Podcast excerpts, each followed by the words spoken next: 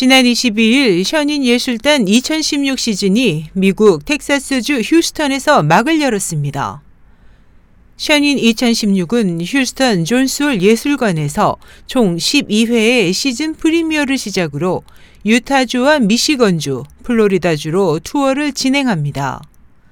19개국 100개 이상의 도시를 순회하게 되는 션윈 공연은 12월 말부터 5월 초까지 크리스마스, 신년, 설날, 부활절, 유월절, 그리고 어버이날 등 각종 기념일을 아우르며 전 세계 투어를 진행합니다.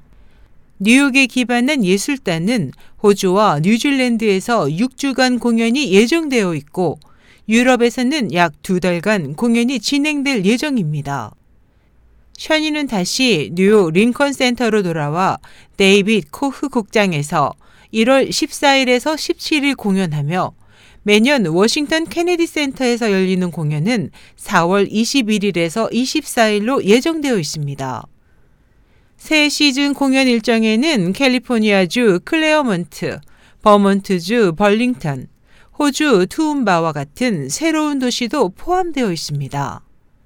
2006년 설립돼 이번 시즌으로 투어 10회째를 맞는 션인 예술단은 완전히 새로운 중국 문화와 역사, 오늘날의 중국에 대한 이야기를 통해 흥미와 아름다움이 어우러진 다채로운 공연을 선사할 것으로 보입니다.